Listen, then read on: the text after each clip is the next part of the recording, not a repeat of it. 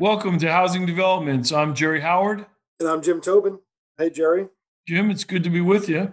Good to be with you as well. Uh, how are things going? Or uh... everything is going very well, and uh, uh, thanks in in part, no small part, to our sponsors, uh, Wells Fargo Home Mortgage, who are the ones who make this podcast possible. Thank you very much, Wells Fargo, and uh, to all of our listeners out there please consider using Wells Fargo Home Mortgage as part of your financing packages. Jim, um, let's hear your perspective. What's going on in Washington? Uh, I, I, imagine everybody, the, the, the Ukraine situation has got to be a number one on everybody's list. Ukraine's number one. Uh, it's uh, it's it's the, the, impacts on the U.S. economy, though. The, the, the European Union and the U.S. Uh, remain in lockstep in trying to continue to squeeze the Russian economy and the Russian oligarchs. Uh, and and it seems like every every every day or two there's there's a new sanction, uh, there's a new announcement of, of pending sanctions. So uh, that is that is uh, working. We're seeing the Russian economy starting to uh, falter. that said, the impacts of what's going on in Ukraine are being felt by by Americans now, re- really being borne out in the, in the high the high cost of of gasoline right now and diesel fuel. And uh, our guest today is going to address some of that uh, in a minute. But uh, but that's what we're talking about now. Uh, and, and President Biden calling recently for Congress to act, removing uh, most favored nation trading status on Russia that would immediately impose uh, sanctions on, on Russia. there was bipartisan accord this week on um, on on banning Russian oil uh, fully coming into the U.S. economy. Now, Europe's not quite doing that yet, uh, but bipartisan action uh, in Congress, passing a law uh, or passing at least a, a, a bill uh, that would that would ban Russian oil. We get, a, I think it's about ten percent or so comes in from Russia. Well, no more. Uh, which then leads us to the next conversation, which is let's start pumping our own gas here in the U.S and really ramp up the production of oil and gas here in the U.S. We have the capacity to do it. The administration just needs to take the handcuffs off the industry. You're right, and this uh, removal of uh, most favored nation status hits both you and I personally. Uh, for me, it will definitely impact uh, my vodka consumption, and I imagine you'll have to cut down on your caviar consumption. That's right. Um, it's, but uh, it, it's a, that, that it must be getting serious for you now. It is. Uh, you know, nothing loves a good Caspian sturgeon like I do. you know, I've been traveling a lot. Number one issue with our our members, at least from my travels, is the supply chain, uh, from lumber to to cabinetry to tiles. I had a story from a builder. Uh, said they had a, they had the uh, certificate of occupancy held up on a home over one 30 amp breaker that they could not source for supply chain issues, and it held up the entire house, one circuit breaker. The inspector wouldn't certify. So uh, it's it's pieces as small as that. Uh, it's it's also electrical boxes, single phase transformers. You said windows, doors. Uh, we're hearing about it. Glass, it, it, it, appliances. It doesn't matter. It seems like once we unwind one, uh, there's another one falling in right behind. And of course, uh, lumber lumber leads the way in that uh, in that category. Uh, you know, in spades as we watch uh, as we watch lumber continue to climb over the last last several months, up over fifty percent since the beginning of last year, and in OSB, you know, even ahead of that, you know, over sixty percent. It just seems like the hits won't won't stop coming. Well, our listeners will be happy to know that by the time we do our next podcast, NAHB board chairman Jerry Konter and first vice chairman Alicia Huey uh, will have participated in a White House uh, listening session on the supply chain in lumber. Uh, can you give our, our listeners a little bit of a preview on that, Jim? Yeah, we're, we're, we're going to the White House, or at least we're going virtually to the White House. Uh, but we are meeting with, with uh, the, the top level staffers at the National Economic Council, the Domestic Policy Council, the National Security Council, because of our views on international trade and getting back to uh, finding better better lumber trading partners in our long term deal with Canada. Uh, the, the Council on Environmental Quality is going to join us on this call because of our stance and our urging of opening opening up our national forests and our Bureau of Land Management forests to more harvesting. So uh, Jerry Konter is going to going to bring the message of the of, from the members about the, the, the constraints that the supply chain and lumber prices are having on the construction of single and multi-family houses uh, and making them uh, less affordable, but then also offering real solutions that this administration can take to heart and, and begin to implement and and hopefully see this administration say, take an, an overt action on, on lumber prices. Well, sticking with that subject, I think it's time to uh, bring in our guest yep. and hear his view on the supply chain. We're happy to have with us today Chris Spear. Chris Spear is the president and CEO of the American Trucking Association. His job for our listeners is very similar to that with which you charge me. He leads the ATA's efforts to advocate and educate on behalf of the industry. Um, the, the, there are more than 7 million people involved in the trucking industry, and they move more than 10 billion tons. Say that again 10 billion tons of freight annually. It's one of the, uh, the key, if not the key, uh, transportation element in the American economy. Um, prior to his time at ATA, Chris worked in the transportation, energy, labor, and technology sectors in over five continents, uh, and also has an extensive experience in the federal government, serving as the deputy representative for the Coalition Provisional Authority in Iraq, the assistant secretary of labor for policy, and as a professional staff member in the U.S. Senate. Quite a uh, quite a complete resume, Chris. Thanks for being with us. Thanks, Jerry, for having me on. Appreciate you and uh, Jim taking the time today. Jim and I were just talking before we brought you on about the continuing problems our members are having with the supply chain. Uh, tell us about this issue from your perspective. Well, it's extraordinarily complex, as home builders know. Uh, we kind of consider trucking to be the glue of the supply chain as we're moving 72% of the domestic freight in this country. So there really isn't any component of the economy that we don't support directly or indirectly. So uh, if you bought it, we brought it. And uh, you know the food we we eat, uh, what we drink, what we wear, as well as uh, the fuel we put in our cars and trucks is is uh, all transported uh, by our industry on our memberships. So uh, we see and feel things, uh, and probably in some respects a bit differently, um, as we're we're spread throughout the entire supply chain. So we're at the ports. Um, we're part of that equation. Um, we're putting, you know, freight on rail. We're putting it on the backs of, of uh, chassis and, and then on to uh, warehousing where it's then distributed into either long haul or last mile. And so there's not really uh, any part within the supply chain that we're not seeing and experiencing the bottlenecks uh, that we've endured over the last couple years, trying to come and out of the COVID induced rut that we're in.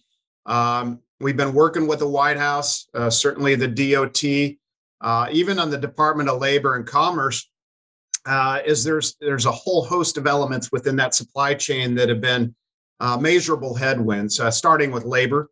Uh, I think we're experiencing, like everybody, a shortage of talent. Um, every you know facet of the economy is having you know to to endure this slow return to work coming off of COVID. Um, and that's made it very difficult in terms of putting uh, people behind the wheel uh, if you don't have drivers, you're not going to move freight. And it just puts added strain on our ability to serve our customers long term. Uh, so we've had a heavy focus on labor.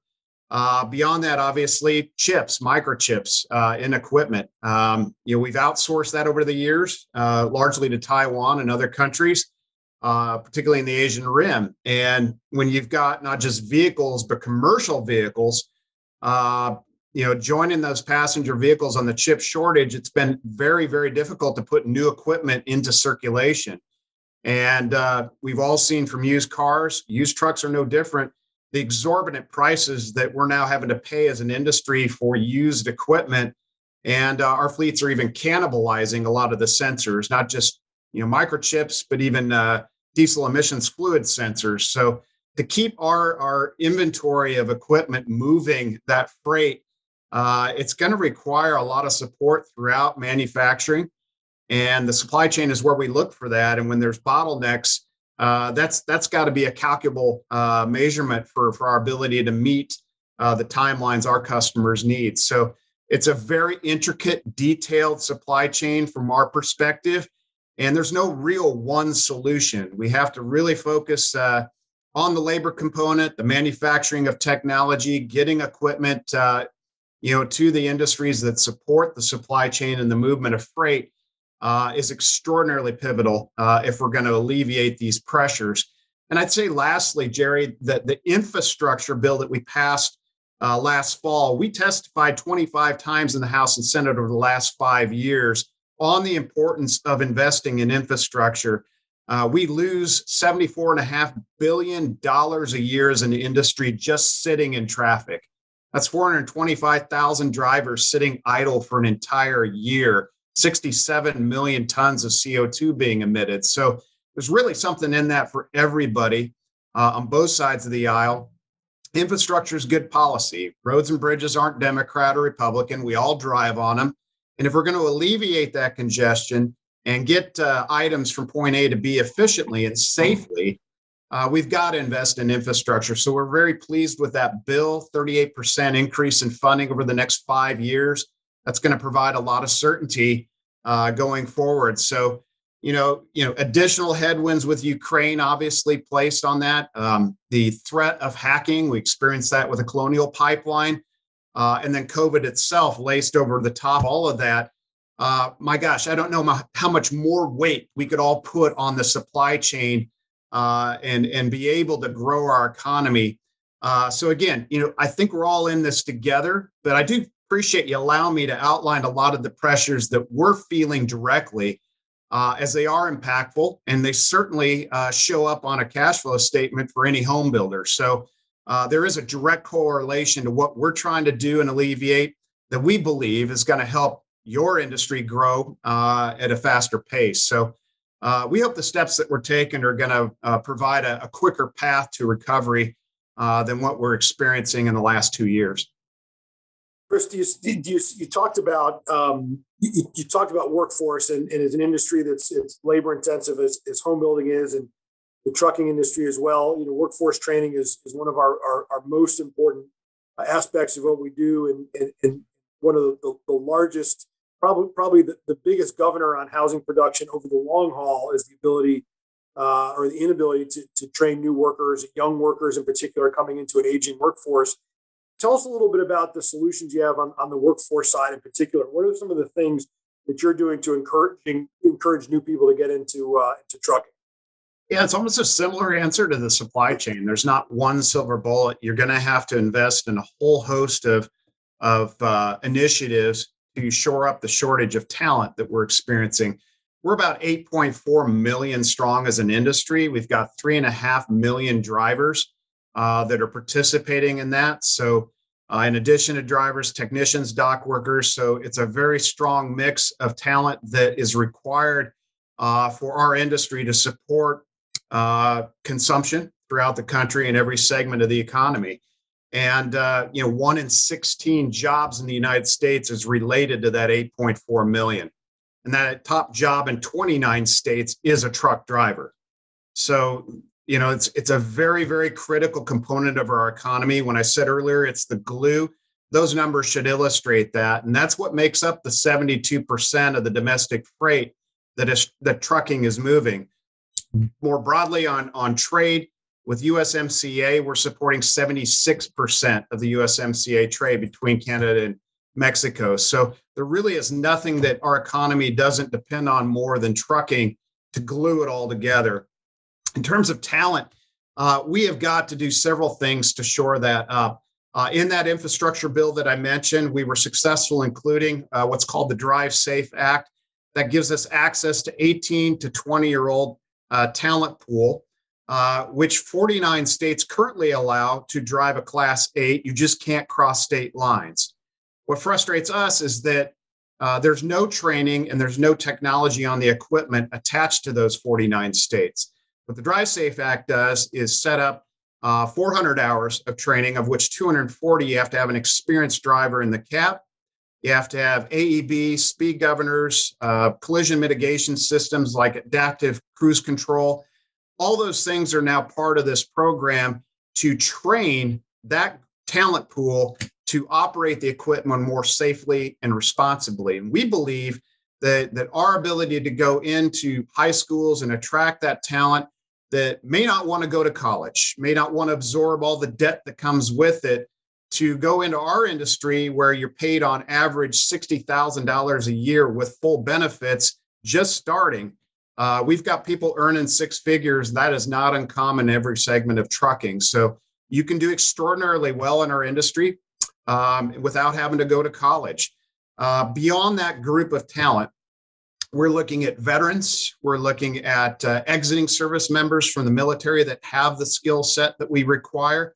Uh, we're also looking at urban hiring, uh, both in terms of gender, uh, where we have uh, a 7% participation rate of females. That's way too low. Uh, we do have, in terms of minorities, about a 43% participation rate, which is really strong. But urban hiring, I think, gives us an opportunity to go after gender as well as more minorities. And then I think we have to focus on our existing talent pool, uh, wellness programs that go beyond uh, what our healthcare provides, uh, making certain that if drivers want to stay in the saddle five, you know, 10 more years, uh, their health permits that we have programs that help keep them uh, safe and healthful. And so these are all things that we have to do simultaneously over the course of the next 10 years if we're to shore up the shortage. Same applies to technicians uh, and other entry level positions within the industry. One of the things I did uh, uh, last Tuesday, two weeks ago, uh, was sign uh, a national registered uh, apprenticeship program with Secretaries Walsh and Buttigieg. And very pleased, that's something we pursued for several years, and we're finally able to pin down with this administration, which we believe is going to allow ATA to serve as the flagship for our 50 state associations and members, the 34,000 members that we have, uh, to do more registered apprenticeship programs. And, you know, that's going to serve as a, a, more formal platform to bring uh, people into the industry, train them properly, and uh, get them into this workforce. So, all these things collectively are going to need to be done, Jim, if we're going to be able to, to serve and grow that 72% uh, to a higher number. And, uh, we've got to get serious about this. It's a real problem, and we're going to continue to put pressure on our customers and the economy if we don't get focused on these problems. That's really interesting, Chris. We're doing a lot of the the very same things, but one thing you started off with that that, that uh, sort of raises the hackles on the back of my neck is, if I understood you right, a guy can get in a truck and drive from the New Mexico border to the Arkansas border uh, at the age of 18, but that same guy can't drive an hour and a half from Boston to Providence. Yep. Uh, is that correct? Spot on correct. You know, that, makes, that makes absolutely no sense. It is it is beyond uh, nonsense. I, have never seen uh, a more dysfunctional policy uh, at the federal level than this. And as you probably are aware, you deal with uh, safety advocates in your sector uh, of business we do as well. And uh, they have been so staunchly opposed to this 18, 20 year old. And my question to them is where were you when 49 states allowed an 18 year old to drive intrastate, where you can go from El Paso to Texarkana? You just can't cross into Texarkana, Arkansas. As you just said, makes absolutely no sense with no training, no technology. We've got 18, 20 year olds going over to protect our freedom abroad. We train them to go fight but we can't teach them how to cross state lines in a class eight. It's ridiculous. So, uh, thankfully, that argument prevailed. We had a bipartisan bill uh, in both chambers, and that language made it into the infrastructure bill, as I said. So, you know, good advocacy and good policy, Jerry, pay off. Uh, but I'm very pleased with the outcomes, and I think uh, you know our industry and our customers, uh, including home builders, are going to benefit from that. Well, to to our listeners, I mean, you can just imagine if that had stayed in effect, um, the the ports on the East Coast that are in small states where you literally have to cross state lines to go anywhere, the ports in New Jersey, New York, Connecticut, Massachusetts, uh, all the way down to Savannah. Um, it, it, just it, it it hamstrings your industry uh, and therefore our industry just unbelievably. So uh, we're hoping that you'll get that training underway quickly. Uh, that that could help solve some of the problem right there. Uh, in terms of uh, of some of your other efforts on, on, on workforce development, we're doing a lot of the very same things uh, in terms of reaching out into the military. And uh, by the way, our members, I'm sure yours will too, uh, fully and almost unanimously state that when they get an ex service member uh, on their payroll, they automatically become the best employees that they've ever had. The discipline they have, the work ethic they have is just second to none. So that's a really good talent pool. Uh, we're also looking at, you're looking at urban hiring. I guess our equivalent of that is we're working with uh, at risk youth uh, all across the board. I think we're on the same page, and I hope that there are ways that our two organizations, uh, with the clout that we have, can work even more closely together in this front. I, I do too, and I, I, appreciate the opportunity to come on this podcast because this is really how we we we really put our issues in front of our members and gain a general understanding of what we're both doing about it. In many instances, I've found that our advocacy efforts overlap on several fronts. So uh, this is clearly one of them. Uh, I think the infrastructure intertwined with with the uh, skilled labor uh, efforts, I think, are are uh, nicely commingled. Um, but I also think in the deregulatory front, you know, it's tough enough coming out of COVID for two years. Now facing the pressures of the situation we see in Ukraine uh, and the uncertainty that's put, the volatility in the market, certainly the price of oil. Hell, 75 cent gain in diesel uh, just over the last week. Uh, we're projecting now 185 to 200 dollars a barrel. Uh, that is not sustainable. So, you know, when we look at uh, all the headwind out there, and then you know, an administration will throw a, a, COVID mandate on us, which we were successful beating in the Supreme Court in in uh, January. Uh, but we've got environmental rules that are coming out that are extraordinarily uh, difficult to comply with. You know, you, you just cannot uh, absorb much more. Uh, I understand the situation in, in Ukraine and the impact that has on on the prices of fuel that we pay, and we're going to have to absorb some of that. But some of this other stuff is really self-inflicted, and it's just not well thought out. And if we can work together to amplify, uh, you know, our opposition to this and inject some common sense uh, into the debate, I think we're going to have a much better situation and environment that we can all grow and work in. So uh, I certainly welcome that, Jerry. Absolutely. I mean, eh, you talk about regulation, 25% on average of the cost of a new single family home is born in regulatory compliance. Um, and people are wondering why the, the average American eh, American truck drivers can't afford to buy a home of their own in most parts of this country. Uh, it's just the, the overregulation is, is absurd. And for our listeners, you can see uh, that unfortunately, it's not only impacting the home building sector, it's impacting those sectors that supply us as well. Hey, Chris, I want to, something that's been in the news a lot recently uh, are these freedom convoys. You saw what happened up in Ottawa. Uh, and, uh, and, and obviously the news around the, the last week was uh, around the Beltway here. But but what you know, what what do the, the, the truckers want? You know, what, coming out of COVID, right? You talked about some of these mandates that you were able to, to, to beat back, but ultimately, um, did, did the serve did they did, did the the protests serve a serve a, a, better purpose for for moving forward? What what's what's your thought on uh, the news making side of this?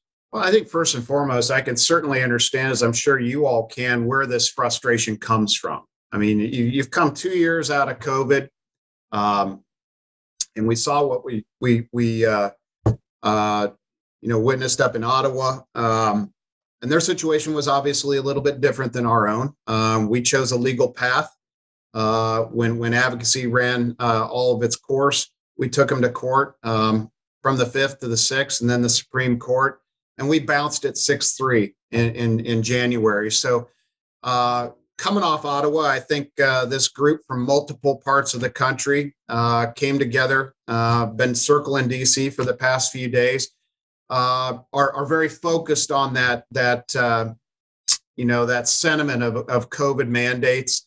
Uh, I, I, guess, you know, I understand solidarity with, with, with Ottawa, but in terms of the U.S. requirements, we won. We won. We did our job. And my sense of it is if groups like NAHB, ATA do their jobs well for their members, they don't have to take time off from work to come to DC and protest. And that would be my preference. Right. So I get the anxiety and and uh, uh, the the the reasoning uh, behind some of these folks being spun up enough to do this. Uh, but in terms of cause, COVID's not one of them. I mean, most states have removed their mandates, and if they haven't, there will be very very soon. So I don't look to that as a reason for for for taking time off when our economy needs truckers out there moving freight. When rates are high, they're making good money. I would rather have groups like ours uh, take that on, uh, as that's what we're paid to do. And we've proven already that we're able to do it, uh, unlike the folks up in Canada, which I'm sympathetic for. Uh, beyond that, I think one issue that I do think spurs uh, a lot of, um, of uh, frustration amongst our members is fuel price, the cost of energy. And, you know, we, we talk about energy independence, energy security. It, what this we had it a year ago. We actually had that just over a year ago, and there isn't any legislation, any regulation that doesn't have a climate provision attached to it now. And now with Ukraine driving up costs, it's just unsustainable. Uh, so if you're a driver, you know that's circling the Beltway, and you're putting in that amount of fuel, uh, that's not sustainable. You're not going to be able to do that much longer. So uh, that would be the one issue that I think uh, we need to be getting vocal about. Does it require a protest? Probably not. Um, but I do think we need to get very vocal across all segments of economy. And uh, that's what associations are darn good at. So we sent a letter yesterday to the president outlining what we recommended. They need to increase the number of leases. They need to increase exploration. They need to, you know, jump productivity. Uh, you jump production, and put more oil into the market, you give the United States leverage, control, and it removes that volatility and that anxiety and gets the prices under control. Because we can't stand another 75 cent increase in one week. That's just, we cannot absorb that. So it's going to start consolidating our industry. And that's going to take options away from, you know, home builders that that need truckers to move uh, product. And uh, you know, so I think that's one issue, uh, Jim, we need to be getting vocal about. Uh, again, does it require people circling the district? Probably not. But if I was upset enough, that would probably be the issue that I would choose. You know, that's that's interesting. Obviously, oil and gas impacts us across the board. From your guys delivering to our own members having to fill up their trucks and uh, and their subcontractors having to fill up their trucks, and for the administration or whoever not to go ahead now and start producing more oil domestically makes absolutely no sense to us. I mean, we're going to go, we're not going to buy from one bad guy, but we're going to go to Venezuela and Iran and talk to them about their oil. It, it makes no sense. I mean, right now, we may not be in a war situation, but we're pretty close to it. And the more independence we have on the energy front, the better as far as we're concerned. Absolutely. You know, listen, half of the consumption in the US is foreign oil. So why are we enabling regimes like Russia and Iran when we have that capability, the ability to produce that second half here at home? It's it's almost as if Jerry were sanctioning ourselves. I get the whole idea that that you know we, we need to help the people of Ukraine. I'm all on board with that. My members are too. Hell, we're supporting that through our foundation. So uh, we're all in on that. But that doesn't mean we have to take it in the pocketbook every time we go to fill up. We've got that capability here at home. So why are we sanctioning ourselves? We should be hitting Russia. We should be hitting the oligarchs like we are. That's all good, but we need to go further. And I think the domestic production alleviates that pressure and uh, ensures that people that are paying more at the pump uh, don't start withholding from other things like goods and services. That's when they're going to choose hey i'm not going to go with these options on my home bill because i'm paying too much here. That's the psyche of a, of a consumer and it's going to start having a ripple effect not only on home building but manufacturing uh, and everything else we're doing out there services included. So these are things that are real time and this administration would be wise to get back to where we were a little over a year ago and reclaim control of the market and we have that ability uh, we're going to get loud. We're going to keep calling that out. And, uh, you know, I, I, think there are more common sense people, hardworking, patriotic people out there uh, that are going to go to the polls in November and they're going to make decisions. Uh, I think November is going to be a turning point, candidly. Agreed. Let me ask you one other question, uh, real quickly, Chris. Um, you mentioned uh, the apprenticeship program that you started, that you signed on to with the Secretary of Labor.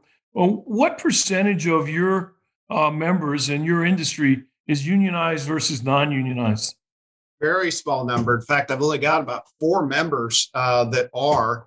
You know, after deregulation in 1980, we saw union representation really take a drop within our industry, and lots of uh, medium and smaller companies crop up that weren't in existence. Uh, so it created a lot of competition, which is also good for you know everybody we serve in all segments of the economy. Um, but the unionization uh, uh, efforts have, have diminished uh, considerably. UPS, uh, ArcBest, Yellow, um, those would probably be our, our, our biggest unionized members. Um, you have others that aren't in that category, and then as you get down to the medium and smalls, uh, they're they're all open shops. So when we see an effort like the PRO Act um, get pushed, uh, that really makes the hair on my neck stand up uh, because you're essentially reversing every labor uh, uh, agreement and and and path to to um, organize since 1935. And you got half the states out there that are right to work states. Those will be all vitiated, those will all be upended. And this would just essentially make it easy for unions uh, to organize any workplace in the country. Now, just because it's easy, it's easy doesn't mean you should. Um, you know, if people want to join a union, let them join a union. I'm not anti-union but I'm not in favor of changing the rules and tilting it toward one interest versus the other. What we've had since 1935 is balance between employers and unions, and uh, you know, let the better argument win, is my view. And uh, you know, it works in some segments of the economy, and others it doesn't. Ours is an industry that's changed dramatically since the 80s uh, as a result result of uh, competition, and I think that's been good across the board. And look at what we're paying uh, very very good wages with full benefits and uh, it's reflected in the in the lack of of uh, employees wanting to join a closed shop so um, we feel that maintaining that balance going forward is important which is why we oppose the pro act. Uh, we've seen an assault on independent contractors and reclassification. Ab5 out of california we've we've um, joined in that suit and making certain that you know, if you want to be an independent contractor, that's your right. A lot of people choose that path because they've got two businesses or they want flexibility, but it isn't an employer forcing them into that category. I'm sure there's an abuse out there they can point to. Widespread, uh, we believe people should have the choice uh, to choose their path, their career path. And uh, the current model, we believe, works very well in that sense. So it's just something that we've got to maintain, uh, you know, uh, a focus on and commitment to. Yeah, Chris, you're absolutely right. We, we're, we're right with you in lockstep on the PRO Act uh, and the in the, the, crackdown on independent contractor. I mean, like Jared started to say, our industry, like yours, is is is largely non-unionized. It's usually focused in the, in the big cities, and when it comes to commercial residential construction, um, and and any any push to regulate, I'm sorry, to to unionize inside uh, the, the, the residential construction sector uh, is just going to drive costs up. Uh, it's not the right model uh, that, that is that, that, build homes in America, uh, given that this sometimes you know, mostly seasonal nature, and also you know crews working from one job to the next. We're, we're, with you 100 percent on on staying vigilant on those pieces of legislation and efforts. I will say too, we're not saying you know don't join a union. You want to, you've got that right. Go do it. Yep. But to force that upon uh, employers and take away their rights to make it easier for uh, unions to uh, be successful in their campaigns, that's just wrong. And uh, it's certainly going to have an adverse impact on our economic growth. So, yeah, we're going to continue to join you all and be very bullish on that front. Here, well, thanks. We, we look forward to continuing that fight, Chris. And tell you what, we'll give you the last word here. What's your final message to our listeners? Well, uh, you know, stay the course. Uh, I represent some, some of the most patriotic, hardworking folks in the country. Uh, like NAHB and your members, um, we want what's good for the country. And uh, I don't want to see this administration fail. I really don't. I, am not out to to uh, cast for one side or the other. Majorities don't mean a hell of a lot to me if if uh, you don't do anything with them. Uh, and to that end, I think ATA is very very focused on winning, on outcomes and results, things that are measurable for our members, but also good for the country. And uh, I think our story, our narrative, uh, speaks to that, and it should appeal to anybody, no matter what your political affiliation is. And you know, our commitment to doing what's right for our industry and members, as well as the country, I think is very sincere. I think that mirrors NAHB and its members, and uh, you know, we're going to stay the course. We're going to continue to say those things that uh, need to be said. Uh, we're not going to be shy about it, uh, but in the end, we want to move you know, forward in a productive way that that helps our economy recover, makes us strong here at home. So if we can play a part in that as an industry that helps glue the economy together, we're going to do it. And we look forward to working with NAHB and your members uh, to make certain that that happens. So I really appreciate you letting me come on here and and share some of that with you and your members. And uh, we look forward to that going forward. Thanks a lot, Chris. Thanks, Chris. gentlemen, that was uh, Chris Spear, the President and CEO of the American Trucking Association. Thanks again, Chris. Thanks, Chris. Appreciate it. Thank Thanks, you. Jerry. Thanks, Jim. I guess, Jim, to me, it comes as no surprise that uh, the nation's truckers and the nation's builders are facing a lot of the same uh, problems right now, uh, be it from the supply chain, be it from overregulation. Uh, it seems like small businesses across the board are facing some very tough times. And I think Chris Spear underscored that for us. Yeah, it, it's it's great to hear. You know, their their membership reminds me a lot of our membership, uh, dominated by small business men and women uh, who have the same workforce problems, the same the same supply issues that we're facing, uh, and, and and and our common common enemy in the short term here are gas prices. And uh, and it was great to hear from Chris and hopefully our listeners got got a better understanding of, of what they're dealing with uh, as, as much as what we're dealing with and how we're uh, we depend so much on the trucking industry and, and, I look forward to working with Chris and his team uh, is uh, to, to, push issues forward uh, that benefit his industry because I think at the end of the day they benefit ours. Uh, I completely agree. And you know, speaking of looking forward to things, Jim, I'll tell you what I'm looking forward to. I'm looking forward to baseball, and finally uh, the millionaires and the billionaires got together and decided that the American people deserve to have our national pastime brought back to us. So let's play ball in the near future, huh? Hear, hear. Cannot wait. Well, I Go. guess, uh, ladies and gentlemen, that concludes uh, this episode of Housing Developments. Please, uh, if you listen and enjoy the program, uh, please go on and rate us and review us. Uh, we really, really would appreciate it.